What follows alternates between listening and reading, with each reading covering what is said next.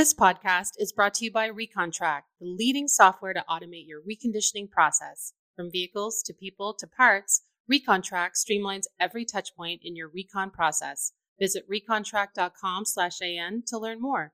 That's r e c o n t r a c dot com slash a n. Welcome to Daily Drive for Thursday, March 16th, 2023. I'm Jake Neer in for Jamie Butters. And I'm Kellen Walker. Today on the show, Lithia's big arrival in the UK. Almost 30 dealers leave Ford's EV program. And customers aren't pleased with the cost and speed of home charging. Plus, we'll dig into new EV registration numbers and what that tells us about winners and losers from the Inflation Reduction Act's new tax credits. It's basically just shifted the market to where they promised they would shift the market, right? To North American made vehicles. Let's run through all the news you need to know to keep up in the auto industry. Lithia Motors has succeeded in its bid to enter the United Kingdom. That's with the purchase of Jardine Motors Group. Lithia CEO Bryan DeBoer tells us at Automotive News that it's part of the retail giant's aggressive dealership acquisition strategy. More importantly, it gives us a foundation to grow more in the United Kingdom over time, which is helping us drive towards our $50 billion target for 2025. DeBoer said the deal was, quote, more affordable than what we typically find in the United States, but he did not disclose a specific amount. Britain's Sky News, citing a source, reported the price to be around 360 million to 480 million dollars.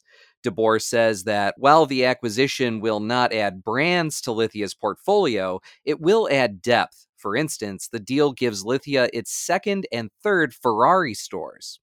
A small number of Ford dealers have dropped out of the automaker's EV certification program. That's after the automaker made changes in response to complaints raised by a majority of state dealer associations. Ford said the number of retailers in the Model E program is now down 1.5%, which represents 29 dealers.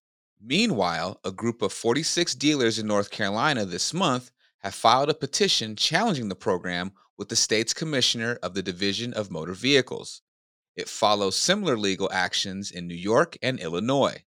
Sean Mercer is an attorney at Bass Sox Mercer, which represents the dealers. Unfortunately, those changes were insufficient to address these dealer concerns. Among the changes, Ford said dealers no longer had to operate public electric vehicle chargers around the clock, and those in the lower price tier would not be capped at selling 25 EVs per year. A Ford spokesperson said the company was still pleased with the figures. Meanwhile, Ford is recalling more than 1.3 million older model sedans globally for front brake hoses that might rupture and leak brake fluid.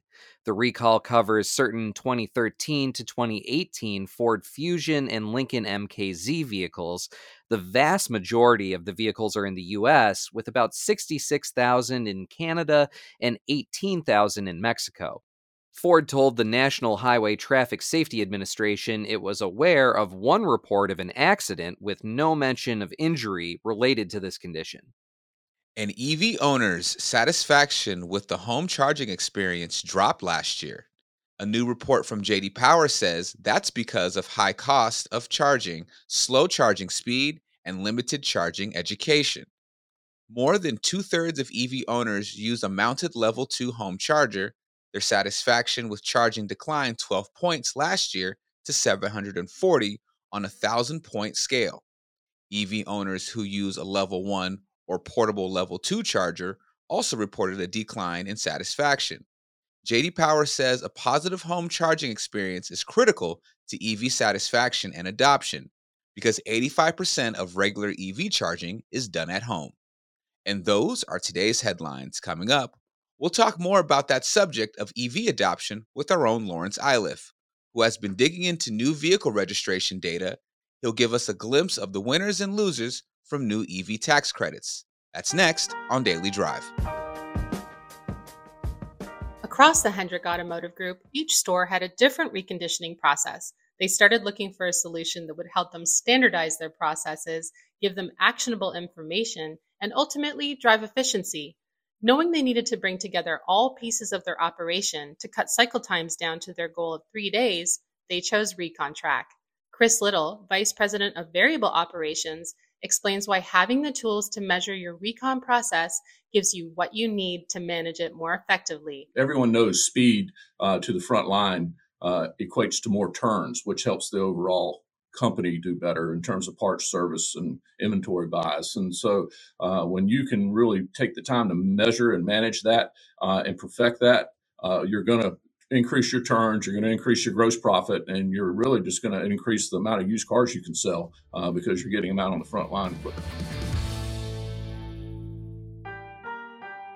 Welcome back to Daily Drive. I'm Jake Neer with Kellen Walker. Electric vehicles built in North America took the top eight spots for new EV registrations in January. That's according to Experian data. The losers, imported models from Hyundai and Kia. Our own Laurence Iliff has been digging into the new Experian data. He spoke with Jamie about the biggest takeaways for the EV market. Lonnie Iliff, welcome back to Daily Drive. It's great to be here. I love it when you come on the show to talk about new vehicle registrations and what's really happening in the EV market. I mean, top line, the EV market grew 74% in January compared with the year earlier, bringing it to 7.1% of new registrations, up from 4.3% last January. But of course, not everyone benefited equally. Uh, what stood out to you? What I thought was really interesting that there, there's kind of two parts of the market, right? Tesla, which is you know a little over 55 percent, and then there's everybody else. So the everybody else market's a little more interesting, right? There's a little more movement and jockeying.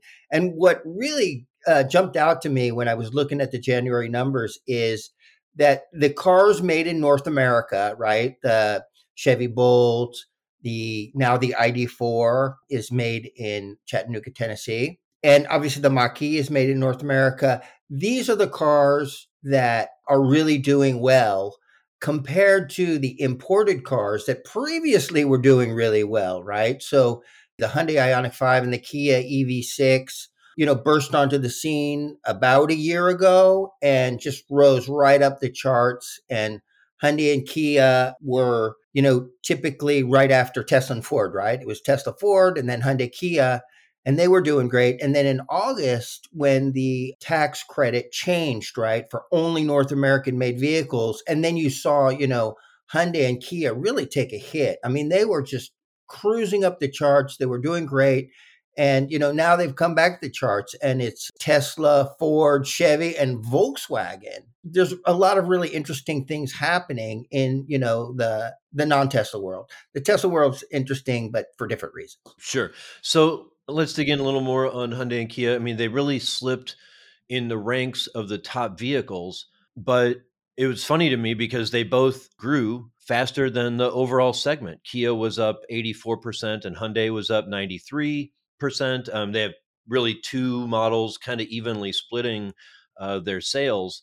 They outgrew the market, but not the other top contenders. Ford's registrations more than doubled, VW's more than tripled, and Chevy's registrations rose. I, I just can't even believe this number, almost 50 fold.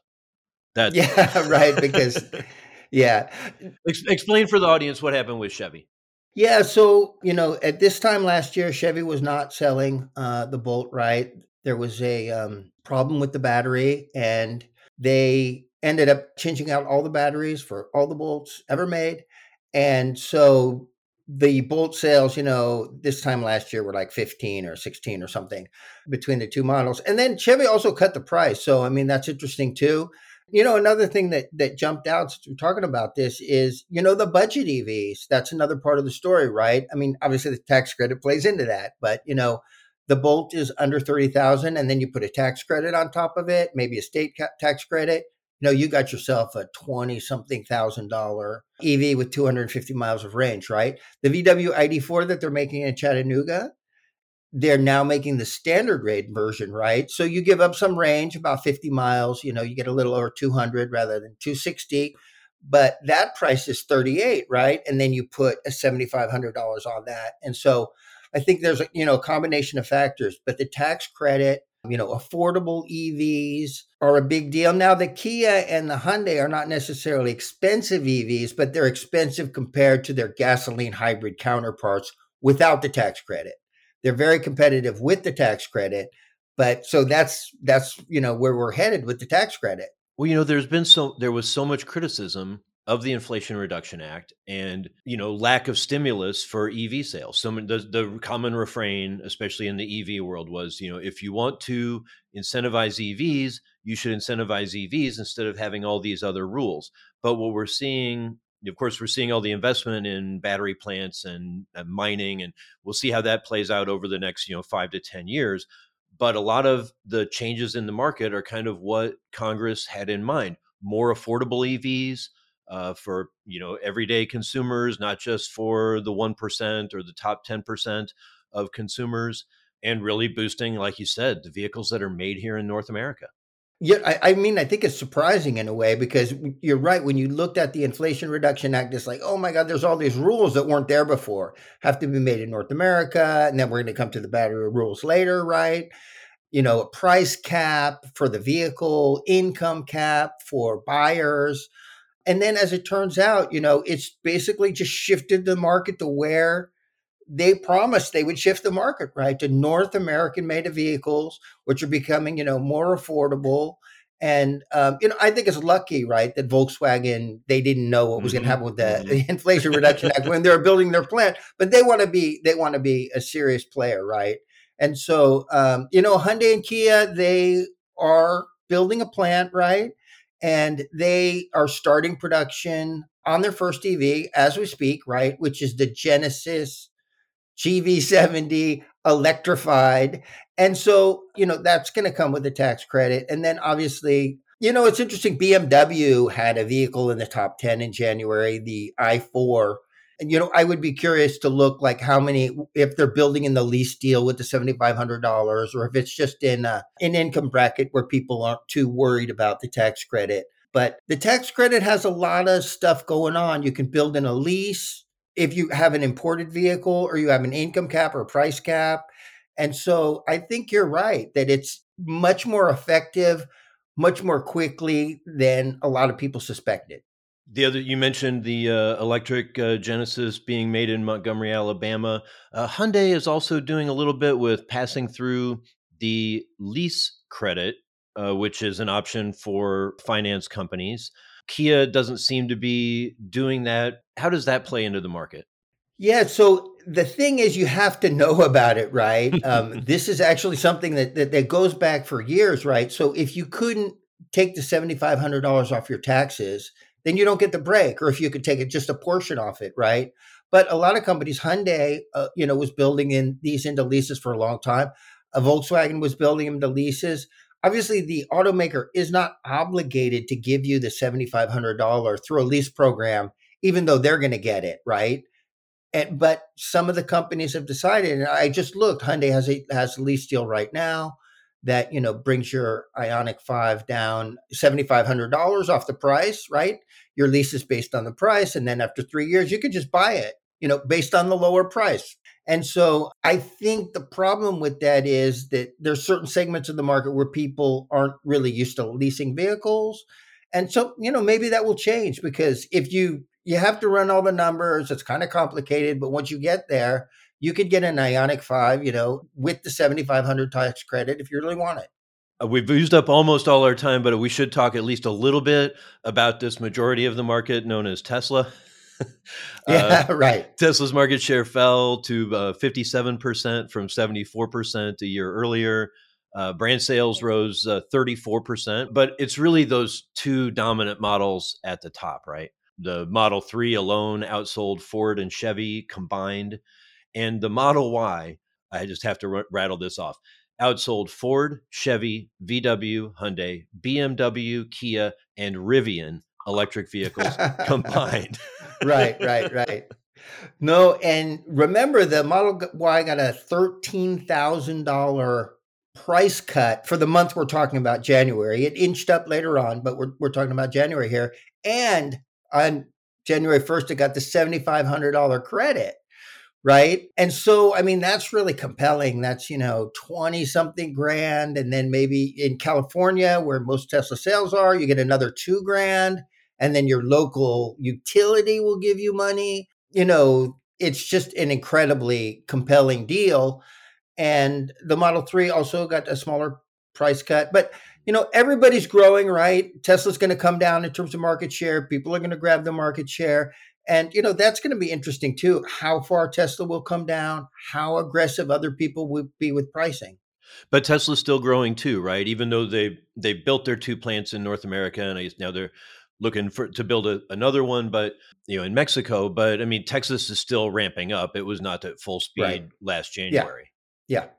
yeah, yeah, and you know, I guess I expected a slightly bigger number from Tesla, but you know, the price cut didn't really kick in until mid month, right? So it's going to be interesting to look at February. I think, you know, maybe February would be even better for for Tesla because they'll have the whole month with the price cuts rather than half the month with the price cuts.